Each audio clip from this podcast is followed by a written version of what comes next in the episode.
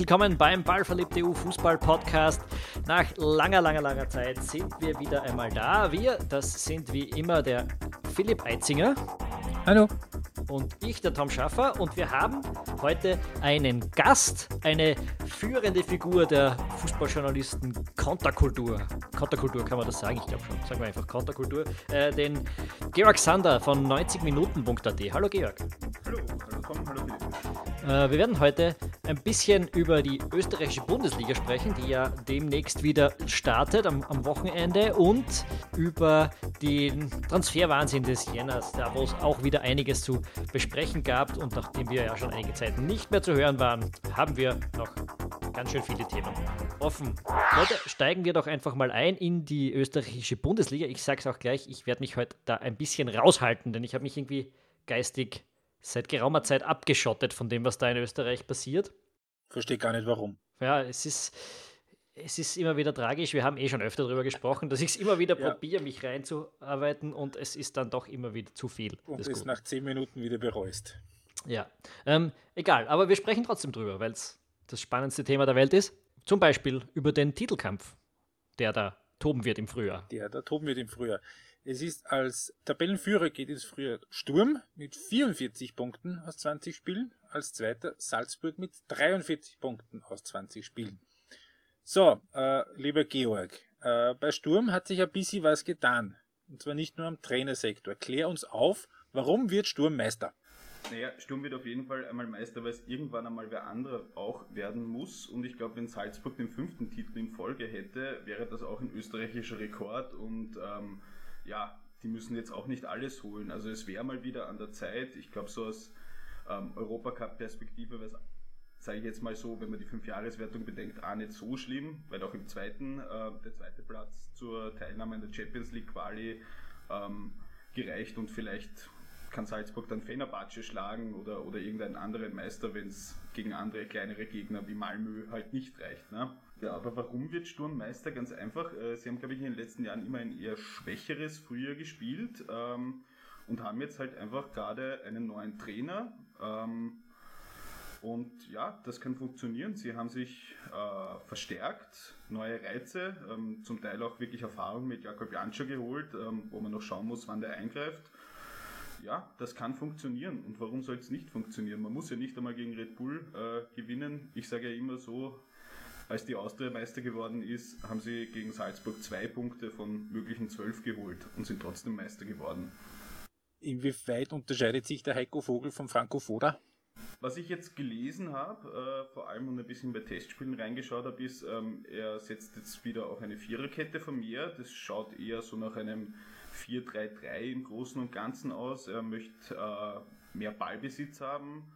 Ähm, ich glaube, dass da ein neuer taktischer Reiz auch genau das Richtige sein kann, weil ähm, irgendwann in 36 Runden stellt sich die gegnerische Mannschaft halt einfach auf dich ein. Also man sagt ja immer so schön, das One-Trick-Pony funktioniert dann nicht mehr. Jetzt ist der Foda zwar ein bisschen ähm, äh, variabler geworden, aber ja, da sind dann halt auch die einen oder anderen Spieler mit dabei, die auch immer Leistungsschwankungen haben. Denkt ein bisschen an den Peter Schul oder auch den Danny Ahler, die sich in den letzten Jahren ein bisschen schwer getan haben, eine ganze Saison auf hohem Niveau zu spielen.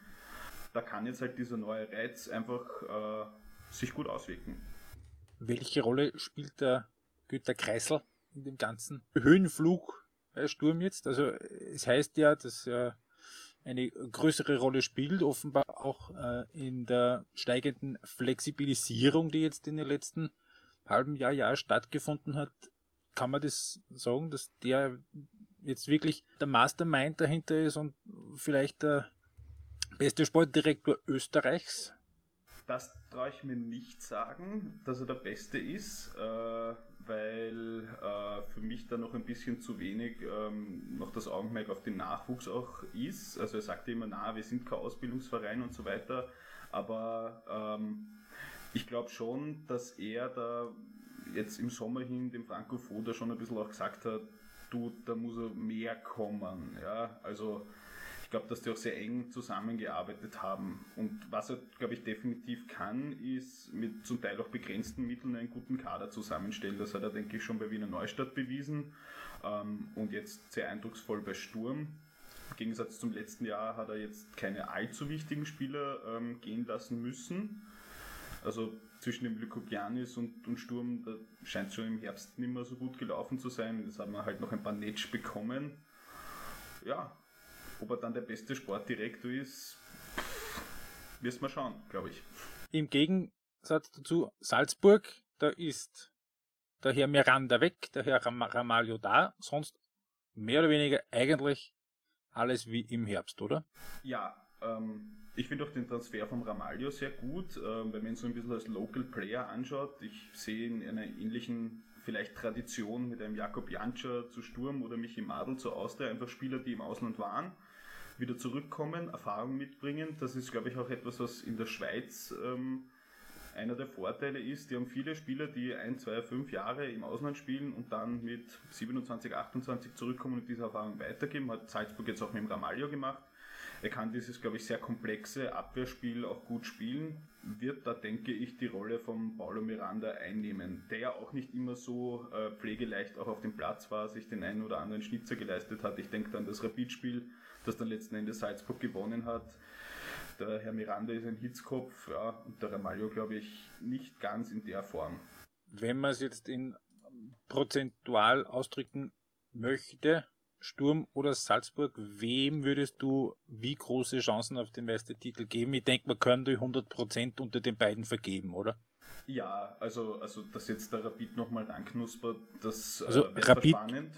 Entschuldigung, Rapid hat 10 Punkte Rückstand auf Sturm und 9 auf Salzburg. Wer vielleicht die Tabelle gerade nicht ganz im Kopf hat.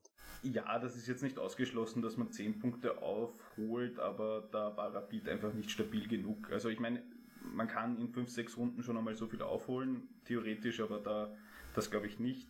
Was die Prozente betrifft, tendiere ich dann doch eher so zu 65% Red Bull, weil sie halt einfach, ja, von den Spielern her, was der Marco Rose reinschmeißen kann, einfach noch ganz, ganz andere Möglichkeiten haben als Sturm. So, so spannend es wäre. Also ich hoffe, dass es bis zum Schluss spannend bleibt.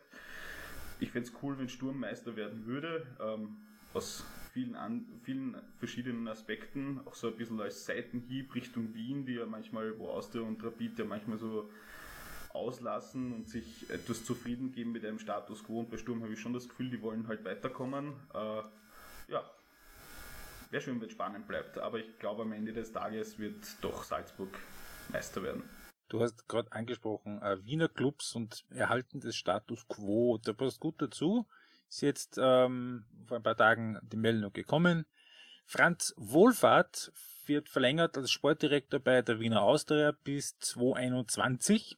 Wegen herausragenden Erfolges oder so? Wegen herausragenden Erfolges offenbar. Ähm, ich persönlich fand es etwas befremdlich, weil ich eher so den Eindruck habe von der Arbeit von Franz Wohlfahrt so, ähm, dass es planvollere und äh, stringentere äh, und stringenter arbeitende Sportdirektoren gibt in Österreich. Äh, die Austria ist auf Platz 6, hat mehr Niederlagen als Siege auf dem Konto. Warum bleibt Wohlfahrt? Und ist das mittel- und langfristig eine gute Idee? aus Sicht der Austria? Das ist natürlich eine gute Frage. Ich, ich hätte gern dem Franz Wohlfahrt diese Fragen gestellt, aber. Ähm, der verweigert sich euch, gell? Die Termine sind es. Es ist sehr schwer zu koordinieren. Ja, ähm, es, man muss es, glaube ich, von zwei Seiten her sehen. Also ich glaube, äh, die Austria ist jetzt ungefähr so weit hinter Red Bull Salzburg, wie sie es waren, als sie Vizemeister geworden sind. Ich glaube, es sind jetzt 19 Punkte, im, im, im Frühjahr waren es 18 Punkte. Also es ist nicht so, dass sie da jetzt wahnsinnig viel verloren haben. Es sind halt ein paar Mannschaften noch dazwischen.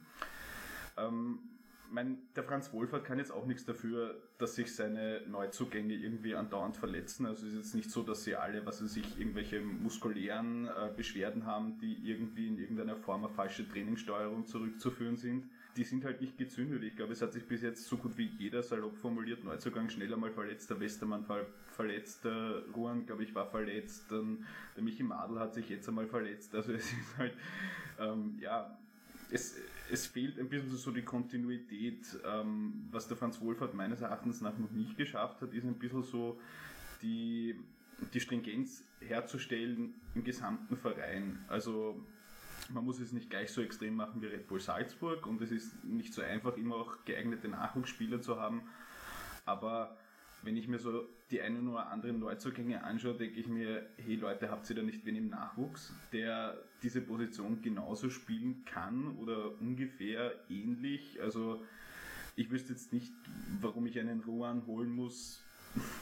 da könnte ich auch wen aus dem Nachwuchs holen. Und ich glaube, wenn man da, so kann man dann halt auch Kontinuität herstellen und Leistungsschwankungen bei der ersten Mannschaft ein bisschen minimieren, wenn ich in der ersten, der zweiten, der dritten Mannschaft halbwegs ähnlich spielen würde. Also da fehlt mir ein bisschen noch der Weitblick.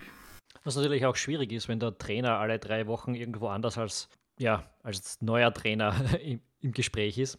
Vielleicht auch das, ähm, vielleicht sollte man sich dann auch gar nicht zu sehr im ganzen Verein auf das, das System dieses Trainers einstellen. Ja, das ist ja aber genau der Punkt, der ja eben, habe ich den Eindruck, in Österreich noch nicht ganz so durchgekommen ist. Ich erinnere mich da auch an eine wunderschöne Diskussion äh, im Sky Talk und Tore ähm, mit dem Hans Krankel, dass es halt in Österreich doch immer noch so ist, bei vielen Vereinen, dass der Trainer sagt, wie die Spielphilosophie ist. Und nicht der Verein oder der Sportdirektor vorgibt, so spielen wir und nach äh, diesen Gesichtspunkten die Trainer dann verpflichtet werden.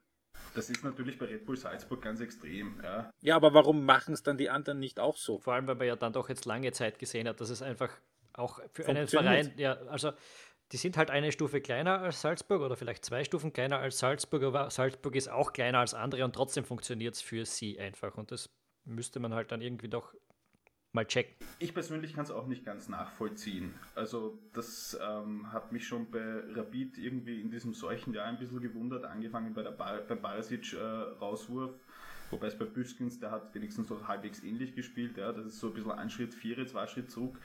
Ähm, ich glaube, mit einem Grund, ohne es zu wissen, ähm, aber eine Vermutung bei mir, was die Austria betrifft, ist, dass man jetzt sowohl bei Fink als bei Wohlfahrt sicherlich Argumente hätte zu sagen, okay, wir beenden die Zusammenarbeit, aber natürlich, die Tabelle ist eng, man kann noch immer mit Europacup spielen, die äh, dann neue Heimstätte einweihen und ich glaube, da möchte man jetzt halt einfach Ruhe haben. Ja? Wenn man sich ein bisschen die Historie anschaut, die Austria hat ähm, vor allem vor Tommy Baritz die Trainer gewechselt, äh, wie, was weiß ich, äh, der Stefan Meyerhofer seine Vereine in den letzten paar Jahren, also wirklich im Halbjahrestag, im Jahrestag.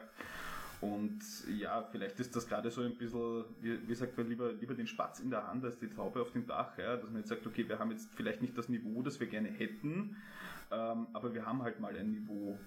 Und bevor wir dann noch weiter abfallen, bleiben wir halt lieber bei dem, was wir haben kann so eine Lesart sein. Weil jetzt einen neuen Sportdirektor oder Trainer zu holen, schwierig, ne? Wie beurteilst du in dem Zusammenhang die Arbeit von Freddy Bickel bei Rapid? Puh, äh, ich glaube, dass er ein recht fähiger Mann ist. Äh, er kann sich auf jeden Fall gut verkaufen. Ich würde einfach sagen, man muss noch ein bisschen abwarten. Also äh, die Möglichkeit besteht, dass Rapid vielleicht nur Vierter, Fünfter, Sechster wird. Also wie gesagt, die Tabelle ist sehr eng dann wird man das wieder ganz anders sehen, aber er ist halt ein sehr ruhiges Element. Also ich kann mir jetzt irgendwie nicht vorstellen, dass er einer ist, der, wenn es schlecht läuft, einmal ausfällig wird. Also er hat ja auch sehr, sehr viel Medienerfahrung. Wie gesagt, äh, Rapid ist für mich von den Möglichkeiten her einfach ein Verein, der äh, immer um die Titel mitspielen sollte oder zumindest Best of the Rest werden sollte. Da ist man nicht, da muss man hin weil man kann nicht einerseits die Edlinger Ausrede sagen, die bösen Bullen haben so viel Kohle, andererseits dann schüttet man sich ähm, mit schöner Regelmäßigkeit auf den kleineren Plätzen des Landes an, was ja eh schon ein geflügeltes Wort eigentlich seit Jahren ist. Ja. Also den Beweis muss er noch antreten. Also viel schlechter als letztes Jahr kann man ja eigentlich als Rapid gar nicht sein. Ähm, ja, da muss man sich stabilisieren. Sagt auch, hat er mir gegenüber gesagt, sie wissen, dass sie dieses Jahr nicht angreifen müssen da müssen wir abwarten. Also Wolfert ist jetzt, glaube ich, schon drei Jahre da. Da kann man eben schon, wie gesagt, eine gewisse Zwischenbilanz ziehen. Bei Freddy Pickel nach einem Jahr, wenn wir als Journalisten immer sagen, na, langfristig Kontinuität, Philosophie, ist es halt schwierig, nach einem Jahr irgendwie zu sagen, das klappt, das klappt nicht. Was sagt es über Rapid aus? Und die letzte Frage noch über Rapid, ähm, dass sie, glaube ich, als ja, als einzige Mannschaft der Liga auswärts mehr Punkte als daheim gemacht haben. Die haben doch so ein schönes neues Stadion. Warum funktioniert das denn auswärts dann trotzdem irgendwie besser als daheim. Ja, ich, ich glaube, dass sie einfach auch ähm, in der Defensive, im defensiven Mittelfeld noch zu große Räume haben und ähm, Rapid muss dominant auftreten daheim, weil schönes Stadion, weil Rapid. Ähm, aber natürlich, ich glaube, jede Mannschaft fühlt sich ein bisschen wohler, wenn man reagieren kann und wenn man dann halt eben diese Stabilität noch nicht drinnen hat, was man ja, glaube ich, auch im Herbst gesehen hat, allein schon anhand der Ergebnisse dann, dann liegt es ein bisschen auf der Hand, dass das irgendwie nicht ganz klappt. Also das hängt da alles zusammen, glaube ich. Wie gesagt, hat sicherlich taktische Gründe, man ist noch nicht so weit. Ähm, mal schauen, ob es jetzt mit den internen Neuzugängen, wie man immer so schön sagt, im defensiven Mittelfeld, dass man da diese Lücke schließen kann dass man dann nicht mehr so anfällig ist, weil es ja logisch, wenn ich andauernd hoch stehe, der Philipp wird das bestätigen können, je höher ich stehe, desto anfälliger bin ich auf Konter, wenn ich nicht stabil genug bin, dann fange ich mir halt öfters einmal was ein. Hm. Wenn man ich habe mir da so ein bisschen statistische Daten ein bisschen angeschaut im Winter. Ähm, da ist mir eine Mannschaft aufgefallen, wo ich jetzt ganz provokant frage, ist Mattersburg die am meisten untergeschlagene und am meisten unterschätzte Mannschaft der Liga. Mattersburg ist Achter, hat 21 Punkte. Das sind 10 Punkte hinter Platz 4, der wahrscheinlich für den Europacup reicht, sind äh, 14 Punkte vor dem letzten Platz. Einige Zahlen legen den Schluss nahe, dass Mattersburg eigentlich Vierter, Fünfter sein müsste und nicht Achter sein dürfte. Was, wie würdest du Mattersburg einschätzen, Georg? Ähm, ich sag lieber mal gleich, so viele Spiele von Mattersburg habe ich mir äh, genau nicht angeschaut. Ähm, ich weiß jetzt auch nicht, welche Statistiken du genau meinst, welche dafür sprechen, dass sie. Äh, Expected Goals in erster Linie. Okay. Äh, ja, ich glaube, dass der Gerald Baumgartner sich einfach als Trainerpersönlichkeit ähm, sehr wohlfühlt, wenn man reagieren kann. Jetzt sind wir schon wieder bei diesem Rapid-Thema. Er hat auch die entsprechenden Spieler eigentlich ein bisschen dazu, die da hingehen können. Er hat vielleicht im Gegensatz zu anderen Mannschaften da hinten drinnen mit Stefan Meyerhofer in gewissem Sinne wahrscheinlich am Platz auch noch eine Trainerpersönlichkeit, ähm, so wie ich den ähm, Herrn Meyerhofer irgendwie erlebe. Ja, das macht sicherlich auch noch etwas aus. Unterschätzt sind sie wahrscheinlich, weil sie nichts dafür tun, dass man sie in irgendeiner Form wahrnimmt. Also es ist. Ist, glaube ich, immer noch der einzige, der einzige Club ohne Social Media Auftritt, eigenen offiziellen, oder? Der einzige, oder der, ein, der einzige Club Europas oder das, ich glaub, Österreich sind wir in erster Linie. Ich kenne ja sonst nicht mal mehr einen Siebtliga-Club, der keinen eigenen Facebook-Auftritt hat. TSV Winsen oder so. äh, ja, die, die, machen dort halt einfach. Ich habe ich hab immer so ein bisschen das Gefühl, dass es äh, der Familie Pucher als Geldgeber auch relativ wurscht ist, ob sie jetzt in der Bundesliga gegen Rapid spielen oder in der Regionalliga gegen einen Sportclub. Also die machen halt einfach. Es ist schade, weil dort könnte man halt wirklich auch viel tun und ich ähm, habe aus einem Interview mit Gerald Baumgartner auch so zwischen den Zeilen herausgehört, dass der da doch auch einiges umbauen will. Wenn man sich durch die Kaderlisten klickt, sieht man, dass die halt auch relativ viele Spieler im Kader haben, die so mit 19 von unterklassigen Vereinen kommen. Dabei haben sie eigentlich seit Jahren noch eine Akademie. Ja, ähm, da müsste man sagen, da ist der Franz Lederer eigentlich schon im Grunde genommen lang genug als Sportdirektor unterwegs, aber ja, da schlagt man dann halt auch lieber bei Red Bull Salzburg zu und holt sich ein paar Talente von dort. Lasst sich aufpeppeln ich glaube, es bringt nicht viel, wenn wir groß über den Abstiegskampf reden, weil Punkt eins, äh, selbst wenn du letzter wirst, spielst immer noch äh, Relegation gegen den drittbesten aufstiegsberechtigten Club in der ersten Liga. Sagt ja keiner, dass das zwingend dann der dritte sein muss. Und außerdem hat der Tabellenletzte, der SK in St. Pölten, schlanke, puh, neun Punkte Rückstand auf den vorletzten. Ja, äh, und, neun, und 19 Tore in der Tordifferenz. Genau, hat von 20 Spielen exakt eins gewonnen. Gegen die Austria war das übrigens. Ähm, drum möchte ich noch kurz über eine andere Begebenheit reden, äh, die sich in dieser Winterpause zugetragen hat. Das ist äh, die Causa Vostri. Ähm, für die, die es vielleicht nicht so mitbekommen haben. Markus Vostri, Innenverteidiger von der Admira, jetzt glaube ich im dritten, vierten Jahr Stammspieler, einer der solideren und besseren in der Liga, die auch, ähm, Georg, korrigiere mich, wenn ich da völlig falsch liege, einer der besseren Spieleröffner sind in der Liga. Äh, dessen Vertrag bei der Admira läuft im Sommer aus und er hat gesagt, ja gut, dann geht er halt zum Lask. Woraufhin der Ernst Baumeister, seines Zeichens Trainer bei der Admira, gesagt hat, gut, dann äh, wäre dann wirst du jetzt in dem nächsten halben Jahr nicht mehr zum Einsatz kommen und ich nehme dich auch gar nicht mehr ins Trainingslager mit, weil, Zitat in der Kronenzeitung, ich möchte dem Lask keinen fitten Spieler schenken. Zitat Ende. Das klingt immer nach einer Riesenschweinerei. Ähm, Georg, ist das eine Riesenschweinerei oder haben da der Herr Wostri und der Lask vielleicht ein Schäuflein beigetragen zu dieser Eskalation? Erklär uns das. Also ich habe versucht, mir das nebenbei auf einmal vier Zettel aufzuschreiben, wer wann wo was gesagt hat. Ähm, ja, ähm, ist es eine Schweinerei, einen Spieler einzusetzen? Ich halte es für unklug. Bei der Herr Wostri ist er jetzt kein Ergänzungsspieler, sondern hat, glaube ich, 18 Spiele gemacht im, im Herbst. Ähm, die Admira ist auf Platz 4, ist auf Europaplatz, äh, Europacup-Kurs und ähm, ungeachtet der Tatsache, ob der Spieler jetzt im Sommer geht oder nicht, würde ich den halt einfach einsetzen. Ähm, die ganze Causa hat natürlich Brisanz gewonnen aufgrund dessen, dass der Jürgen Werner, der möchte ich betonen, ähm, äh, in Österreich keine Spieler direkt vertritt, aber natürlich Berater beim LASK ist, ähm, auch den Herrn Bostri vertritt und dann hat halt, ja, der Werner in den oberösterreichischen Nachrichten einmal was gesagt und dann hat der Baumeister was gesagt. Ähm, ich meine, der Ernst Baumeister ist für Journalisten super, weil man halt ihm das Mikrofon hin und er redet einfach und denkt sich nichts dabei. Äh, ja, das ist, hat sich hochgeschaukelt. Ähm, ich glaube, wir werden uns dann einmal im Frühjahr anschauen, ob der Herr Bostri spielt oder nicht. Das, glaube ich, kann man so noch nicht abschätzen. Ähm, heute hat der Oliver Glasner bei der, Auftritt, äh, Antrittspresse, äh, bei der Pressekonferenz zur Bundesliga gesagt, er kommt nicht im Winter, das dürfte auch noch im Raum gestanden sein.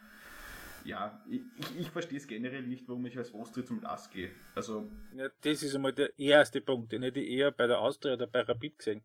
Ich glaube, das ist ein bisschen so eine Prinzipsache von der Admira, seit Flyer Alarm eingestiegen ist, dass, äh, dass man nicht mehr nur Zulieferer von Rapid und Austria sein will. Man hat es ja auch in der Causa Sachs gesehen, da gab es ja auch eine Anfrage Ende, Ende der Sommertransferzeit. Das hat man ihm dann verbaut, dann die ganze Geschichte mit Mondschein, auch wieder mit Beratern.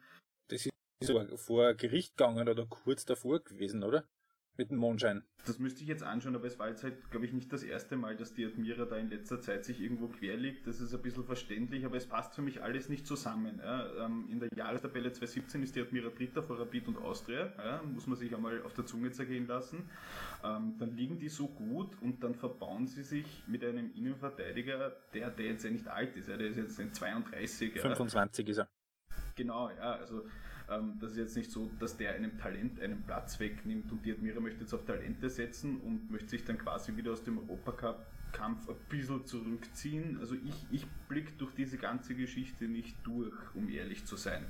Den Lask verstehe ich schon, ja, ich nehme einen soliden Sicher. Verteidiger, ja, also das, das passt schon. Ähm, inwieweit da jetzt ähm, Stars and Friends als Bindeglied wirklich fungiert hat, weiß ich nicht. Also die haben ja unglaublich viele Spieler, haben viele Berater. Ich glaube, für Markus Vostri ist der Mackie Katzer zuständig ähm, und der Herr Werner ist ja, glaube ich, da so Kevin Wimmer, also ein paar Millionen für die Premier League dort zuständig. Aber ja, es ist, es ist sehr verwirrend und am wenigsten verstehe ich in dem Zusammenhang eigentlich die Admira, weil es kann immer wer gehen, aber ich denke mir, meinem Dafürhalten nach muss man halt einfach schauen, dass man immer bestmöglich platziert ist mit der besten Mannschaft, die es gibt und ja, im heutigen Fußball kann da alle fünf, sechs Monate einer abhanden kommen.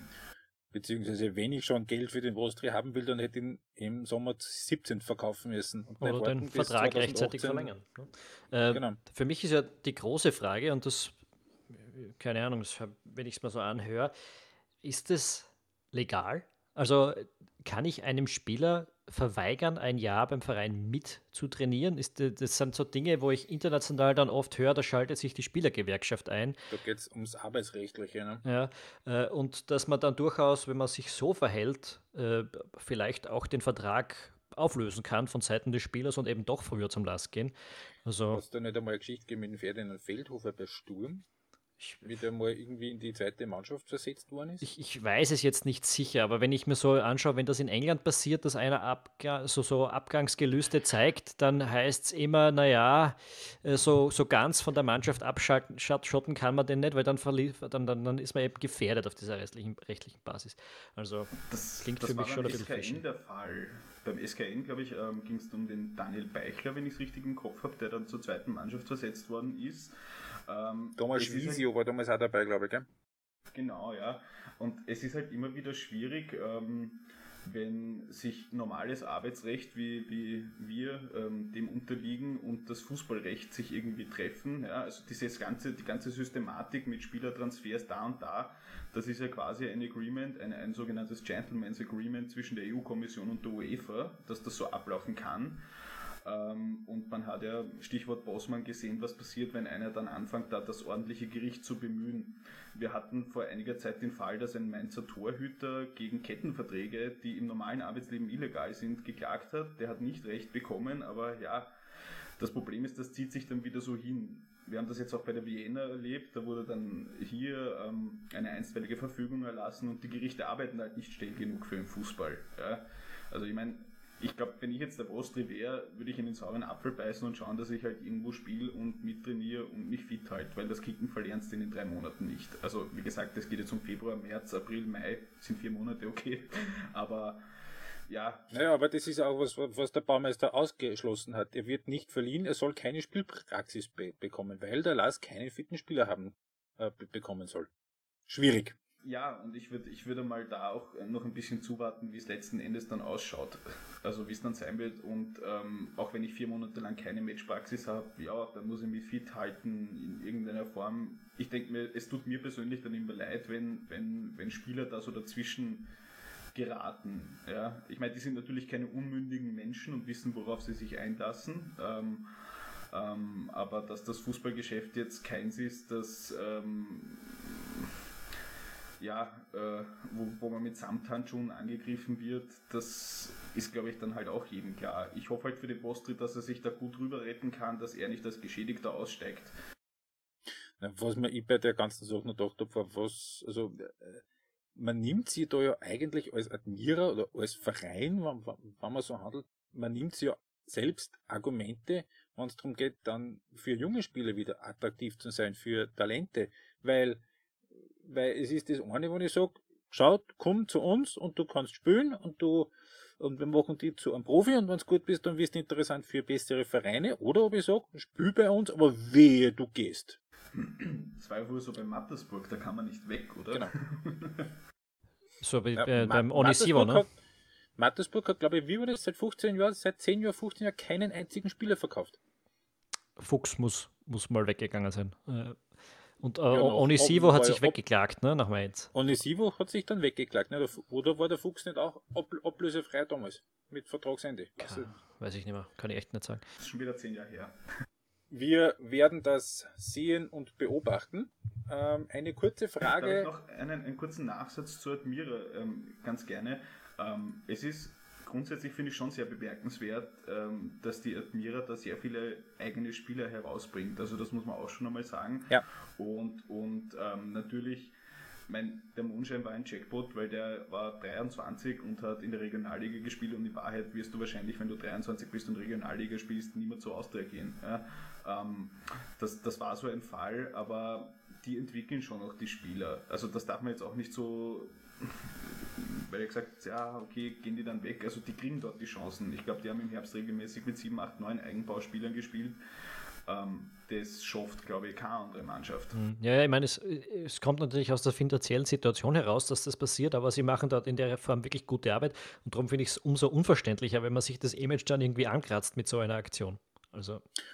Und zumal man den Knas Müller, der ja auch kein unwichtiger Spieler ist für die Admira, jetzt gehen lässt. Zu Barnsley. Barnsley, zweite Liga England. Solider Abstiegskampf. Hm?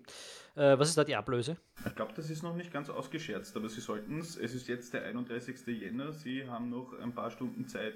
Also Na, Sie haben noch eine Woche Zeit. Es geht in Österreich bis, bis 6.2. Ja, aber in England nicht. So, schauen wir mal.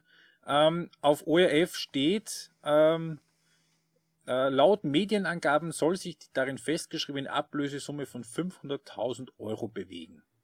Ja, ja da kassieren sie halt, ne? Für einen Rostrick kriegen sie nichts mehr, das haben sie aber selber schuld. Hätten sie ihn verkaufen müssen früher schon. Rennt der Knasmüller-Vertrag auch im Sommer aus? Du stößt Fragen. Muss so sein. 500.000 ist sonst nicht wirklich ein Hammer. Ja. Es wird im Sommer aufgestockt auf zwölf Vereine. Äh, in der ersten Liga, die ja die zweite Liga ist, äh, nach menschlichem Ermessen machen sich die zwei Fixaufsteiger und den einen Platz im Playoff aus Ried, Innsbruck und Wiener Neustadt. Georg, Einspruch oder nicht? Finde ich vollkommen okay. Ich finde es lustig, wenn Hartberg dort in die Nähe kommen wird. Kriegen keine Lizenz, unmöglich. Es, es wird ja Wiener Neustadt schon die Lizenz nur mit einer Sondergenehmigung kriegen, weil eben schon fix ist, dass ein neues Stadion kommt. Ja, es ist, ich habe ich hab jetzt neulich bei Wiener Neustadt wieder gelesen, wir haben uns da in letzter Zeit nicht so damit auseinandergesetzt, bei denen ist es ein bisschen, glaube ich, so nach Do or Die, ob sie jetzt dieses Jahr raufkommen oder nicht. Ähm, ja, das ist halt, aber ja, diese zweite Amateurliga, ich weiß nicht. Also ich glaube, dass die Zehnerliga für österreichische Verhältnisse schon ganz gut war. Sagen ja auch alle, dass das eher mühsam wird in dieser zweiten Liga. Aber wenn, wenn der Ried und, und Wacker mit dazukommen und alle Voraussicht nach St. Pölten die Relegation gewinnt, glaube ich, haben wir ein lässiges Teilnehmerfeld nächstes Jahr und dann, ja. Sollte es so kommen im Übrigen, und vor allem, also wenn, wenn der Wacker aufsteigt, ich glaube, dass es das allererste Mal in der Geschichte des österreichischen Fußballs, dass alle neuen Bundesländer in der Bundesliga vertreten sein werden. Kaum zu glauben zu glauben. Kann sich, kann sich sein, wurde nicht 73, 74 mal so zusammengestrichen und dann, dann ist der das vierte abgestiegen, dass vielleicht in der Saison irgendein das könnte möglich sein, ja. Verein hätte das sein sollen. uh, ja, ähm, das, das werden wir so nachschauen müssen. Es sprengt hier langsam den Rahmen, die historischen. Ist jetzt egal, wurscht. Damit würde ich sagen, beenden wir unseren Österreich-Blog und gehen ein bisschen in die internationalen Bereiche. Und ähm, ja, nachdem der Jänner sich seinem Ende zugeneigt hat, gehen wir auf, auf das Wintertransferfenster. Und da gibt es eine schöne Statistik, mit der ich kurz einleiten möchte. Ähm, Manchester City hat äh, vollzogen äh, den Transfer von Aymeric Laporte Innenverteidiger von Athletic Bilbao, ähm, für die vier Abwehrspieler und den Torwart. Also Laporte, Mondi, Walker Stones und den Torwart Ederson haben sie zusammen 275 Millionen Euro ausgegeben. Damit ist das ähm, die, die Ausgaben für Defense von Manchester City höher als zum Beispiel von Lettland, von Paraguay, von Ghana, Und wenn, wenn, ihr euch jetzt fragt, was für Ausgaben haben Nationaldienst? Nein, wir reden von den Verteidigungsausgaben der Staaten in diesem Fall. Ja, ganz genau. Damit ist Manchester City 94. in der Welt für Defense Budget. Auch nicht schlecht.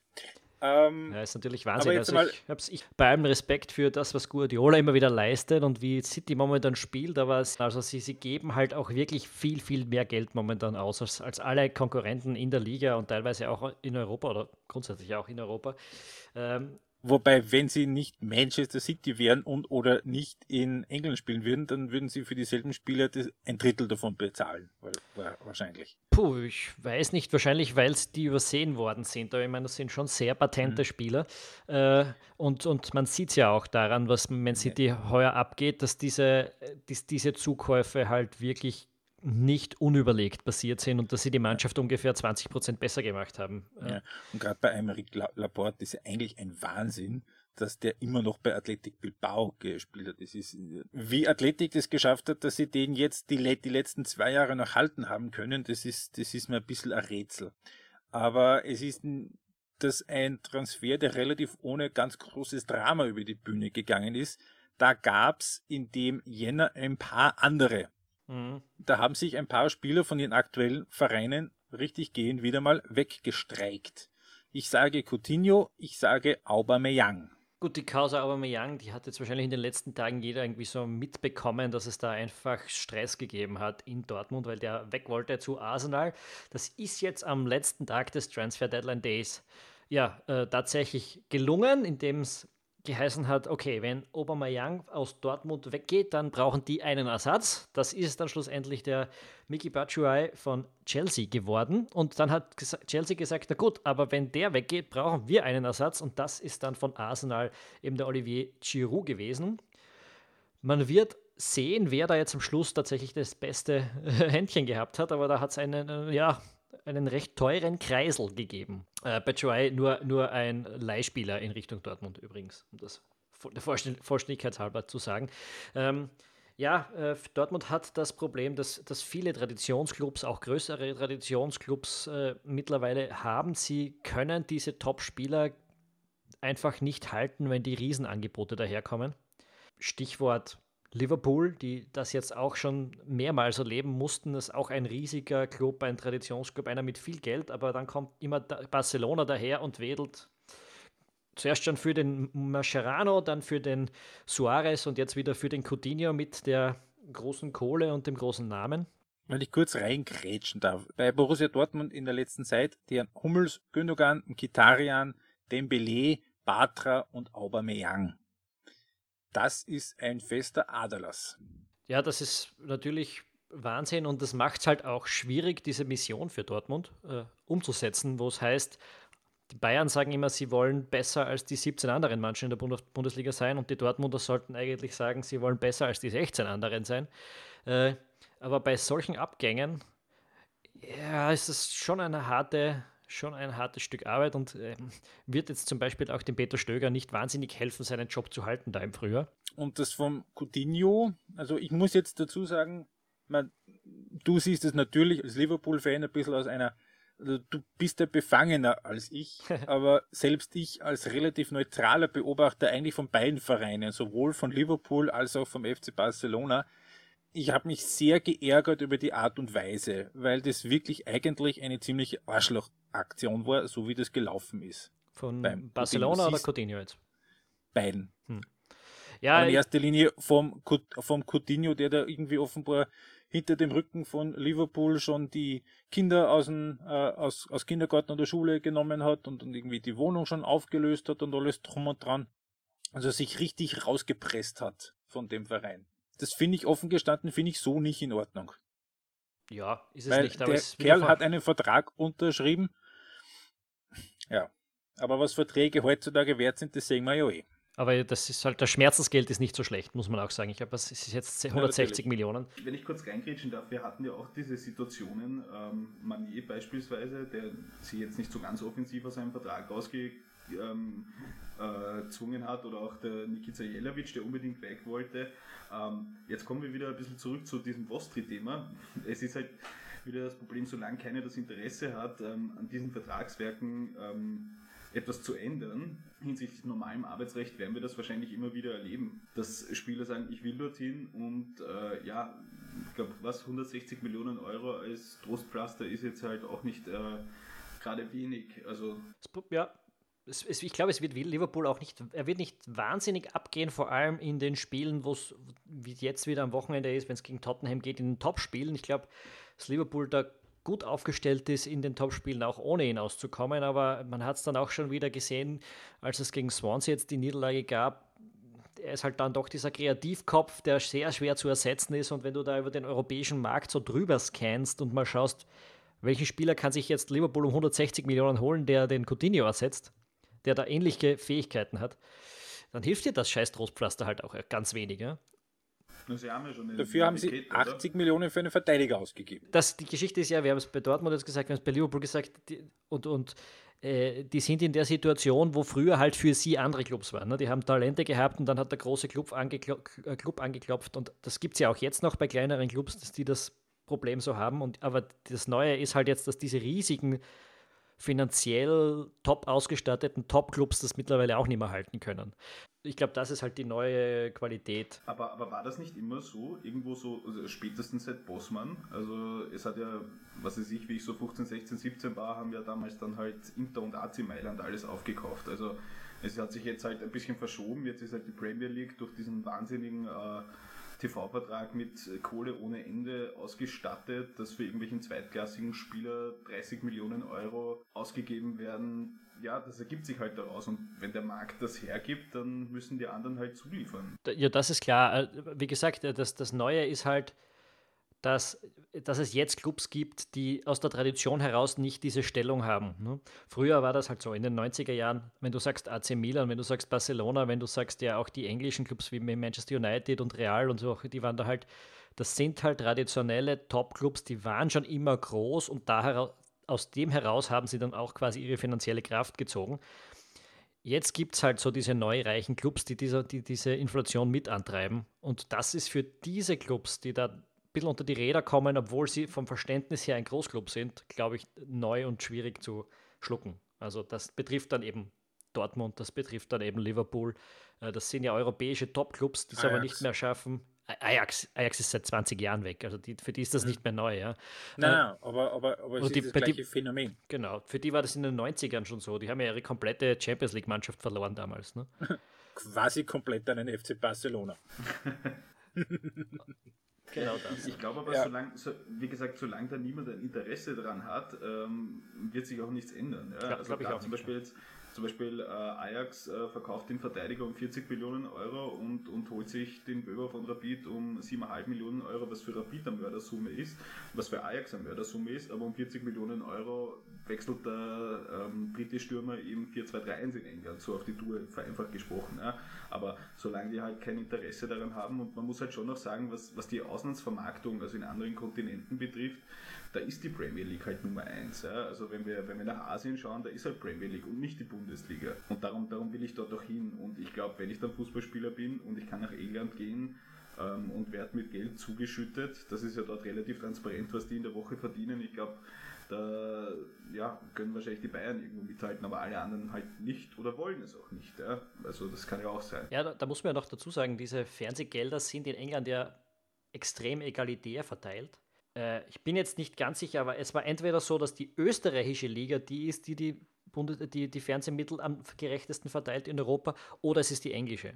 Und das unterscheidet dann ja auch ganz, ganz drastisch von den anderen Top-Ligen, vor allem eben von der spanischen, ja. wo, wo dieses Geld zwei Clubs zufließt und Ende. Ja? Und das führte dazu, dass äh, Norwich City in der letzten Abstiegssaison ungefähr den gleichen Umsatz und die gleiche Kohle zur Verfügung gehabt hat wie Borussia Dortmund. Ist halt so. Kein Geld geflossen, oder zumindest nicht offiziell, sondern ein traditioneller klassischer Spielertausch. Den hat es auch noch gegeben, sind wir wiederum in England, wo ja, glaube ich, es korrigiert mich, wenn ich falsch liege, aber ich glaube, es wird nirgendwo auf der ganzen Welt der Transfer Deadline Day oder generell äh, dieser, dieses Wintertransferfenster mit solcher Hingabe zelebriert wie in England, oder? Klar. Ähm, ähm, und auch ein Ding, was sich über Wochen hin angedeutet hat und abgezeichnet hat, der Tausch von Alexis Sanchez und Henrich Mkhitaryan von Manchester United zu Arsenal beziehungsweise umgekehrt. Wer hat da jetzt den besseren Deal gemacht? Ich würde ja sagen Arsenal. Äh, ich hätte jetzt, als dieser Wechsel gekommen ist, gesagt, Manchester United hat den besseren Deal gemacht. Ganz einfach, man weiß, Sanchez funktioniert in der Premier League. Sanchez ist ein super Spieler. Äh, Mikitarian hat es jetzt in England nicht gezeigt noch, ne? ähm, dass er das kann als, die, als Arsenal dann auch diesen Deal mit Aubameyang zugemacht hat, äh, dreht sich das möglicherweise ein bisschen, denn Arsenal hat es irgendwie geschafft, Sanchez in diesem Transferfenster zu, zu verlieren und sich trotzdem offensiv zu verstärken mit Aubameyang und Mkhitaryan, einem Team, das sich bei Dortmund extrem bewiesen hat, gemeinsam. Zusätzlich haben sie es noch geschafft, den Özil zu halten für weitere drei Jahre. Ja, da gab es ein Riesenangebot aus China von Guangzhou. Äh, dort hätte er 25 Millionen im Jahr kassiert. Äh, da hat Arsenal nicht ganz mitgehen können, Schrägstrich wollen, hat ihm 13,6 Millionen im Jahr geboten und Özil hat gesagt, na, da bleibe ich in London. Würde ich an seiner Stelle auch machen. Ja, also ich als alter London-Fan. Also der Nicht-Transfer des Transferfensters. Ja. Wenn man so mag. Also ich glaube, die haben da vorne jetzt wirklich wieder einen, das ist sehr stark. Äh, die Frage ist, können sie es hinten können sie es hinten dicht halten. Also jetzt war, sie haben ja jetzt wieder auch gegen Swansea verloren, wie schon Liverpool kurz davor. Äh, Swansea ja unglaublich aus der Asche auferstanden plötzlich. Ähm, aber da haben sie eben defensiv extrem wackelig ausgesehen und wenn sie das nicht in den Griff kriegen, hilft ihnen das vorn vielleicht gar nichts. Aber jetzt so Auge mal Bi, sage ich mal, sie haben sich durch den Sanchez-Abgang mal nicht verschlechtert. Ja? Das ist, äh, ist auch eine Leistung für ein Jänner-Transferfenster. Absolut. Gibt es noch andere Transfers, die wir ansprechen sollten? Ich möchte ganz kurz noch sagen, ich finde es sehr bezeichnend. Also der Transfer an sich, der wird jetzt den Weg der Fußballwelt nicht äh, dramatisch ändern, aber ich finde es sehr ähm, bezeichnend, dass Joao Mario ähm, von Inter Mailand, die ja um die Champions League kämpfen in der Serie A. Nicht immer, er ist nicht immer erste Wahl, aber kommt doch relativ ähm, immer zu Minuten. Der geht von Inter Mailand zu West Ham United auf Leihbasis. Spricht eigentlich auch Bände, trotz, trotz äh, des äh, jüngsten Aufschwungs in der Serie A, dass der Abstand zu England, was, was die monetären Möglichkeiten angeht, nicht kleiner wird. Bestimmt, ja. Wobei bei West Ham wird es im Frühjahr, naja, wird es noch um die Europa League gehen zumindest, ich weiß nicht, man wird sehen. Aber die haben natürlich vom Selbstverständnis her in den nächsten Jahren schon mehr vor als den jetzigen zehnten Platz, das auf jeden Fall. Äh, und ja, vielleicht kann man auch über das nachdenken. Mit, mit Inter in die Champions League zu kommen, ist zwar nett, aber realistischerweise hat man dort auch jede Chance, um in der Vorrunde wieder rauszudonnern. Also mhm. es ist auch nicht die Erfahrung eines Lebens. Mhm. Weitere ähm, interessante Transfers oder wenig interessante Transfers. Watford äh, hat sich die Dienste gesichert von Gerard Deulofeu, ähm, dem Spieler aus, dem, aus der Barcelona-Jugend. Watford, der Club von Sebastian Brödel, hat jetzt auch einen neuen Trainer. Javi Garcia heißt der gute Mann. Äh, Markus Silva ist geflogen, Gracias. weil wie auch immer. äh, Marco Silva, der Vorgänger, ist geflogen nicht nur wegen einiger schlechterer Ergebnisse in den letzten zwei, drei Monaten, sondern auch ähm, wegen ähm, eines offenbar relativ zerrissenen Tischtuchs mit Verein und Fans, nachdem nachdem er noch relativ kurze Zeit, wie er da war, im Sommer offenbar ein Riesenangebot von Everton gehabt hat und relativ öffentlich gesagt hat, dass er das eigentlich gerne machen würde. Das ist nicht so furchtbar gut angekommen. Davon abgesehen war es eigentlich sonst relativ ruhig in diesem Sommer von England abgesehen. Kann man, kann man das so sagen? Winter, ja. Ah, äh, Winter, natürlich. Mir wären jetzt auch keine aufsehenerregenden Transfers sonst so aufgefallen, ehrlich gesagt. Also Deutschland war ja, eher, Mario eher Gomez ja. zum VfB Stuttgart. Ja, ist auch, das wäre vor, vor fünf Jahren ein bisschen aufregender gewesen. Äh, Stuttgart gerade mit dem selten dämlichen Trainerwechsel. Mascherano geht nach China. Ähm, ja, aber der Herr ist 33, eine große Zukunft hätte der so oder anders auch wohl nicht mehr gehabt. Gut, dann würde ich sagen, hätten wir auch das Thema Transferfenster kurz abgehandelt. Äh, in Österreich, ich habe es kurz angerissen, geht's noch eine Woche. Ähm, Georg, we äh, weißt du da warum? Ich habe das nicht wirklich mitbekommen. Ja, äh, es geht eigentlich hauptsächlich darum, dass man nicht einen allzu großen Wettbewerbsnachteil gegenüber der Schweiz haben will. Das hat der Herr Ebenbauer ungefähr genauso gesagt, wenn ich es jetzt äh, richtig habe.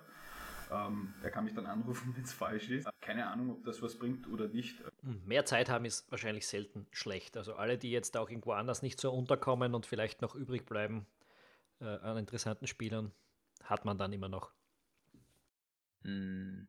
Ja, es ist vielleicht gar nicht, ich meine, es hat sich jetzt leider niemand irgendwie so äh, für eine größere Liga in irgendeiner Form empfohlen, finde ich jetzt aus unserer Liga, unserer Liga. Aber natürlich, wenn dann einer am 31. noch nach Deutschland geht und das ist dann einer deiner besseren Spieler, dann ist es schon nicht schlecht, wenn man dann vielleicht noch ein paar Tage Zeit hat, wen zu holen. Die Frage ist dann eh immer, wen holt man im Winter? Also von meinem Dafürhalten nach kann man das mit der Transferfenster dazu machen. Große Veränderungen gibt es meistens dann nicht positiver Natur. Oh, eine provokante These noch zum Schluss. ja, ähm, vielleicht besprechen wir das beim nächsten Wintertransferfenster beim noch einmal. Winter. Ja. Und ich möchte noch einen kurzen Rückgriff machen. Saison 73, 74 waren in Österreich alle neuen Bundesländer vertreten. Mein Hirn ist so gut, Entschuldigung. Fantastisch, fantastisch. War, das, war das ein FC Vorarlberg oder sowas? FC Vorarlberg, ja. Puh, das war eine 17er Liga damals. Kann man sich eigentlich auch nur mehr schwer vorstellen heute. Tja. Da waren unter anderem die WS, äh, die Spielgemeinschaft Radenthein VSV war da noch dabei. Simmering war da dabei. Schöne Zeiten waren das. Mhm, das klingt aufregend. Sehr aufregend. Ähm, gut, also ja, das gab's schon mal, ist aber ewig her. Gut, ähm, gut. Dann hätten wir das. Ja? Äh, wir werden es hoffentlich jetzt äh, bald schneller wieder schaffen, den nächsten Podcast aufzunehmen und nicht wieder eine eineinhalbmonatige Pause eingehen. Ich bedanke mich sehr herzlich für den Georg Sanders seinen Besuch. Ja, das war super deutsch. Ich, bedanke mich recht herzlich beim, beim Georg Sander für seinen Besuch. Da. So. Ich danke, dass ich reden durfte. Sehr gerne. Ihr kennt das Prozedere, wenn es euch gefallen hat, liked es, bringt uns gute Bewertungen auf iTunes, was auch immer ihr für uns tun könnt und erzählt all euren Freunden von diesem hervorragenden Podcast. Äh, und vor allem seid auch das nächste Mal wieder dabei. Ja, bis dahin hätte ich gesagt. Ciao. Guten Servus. Abend.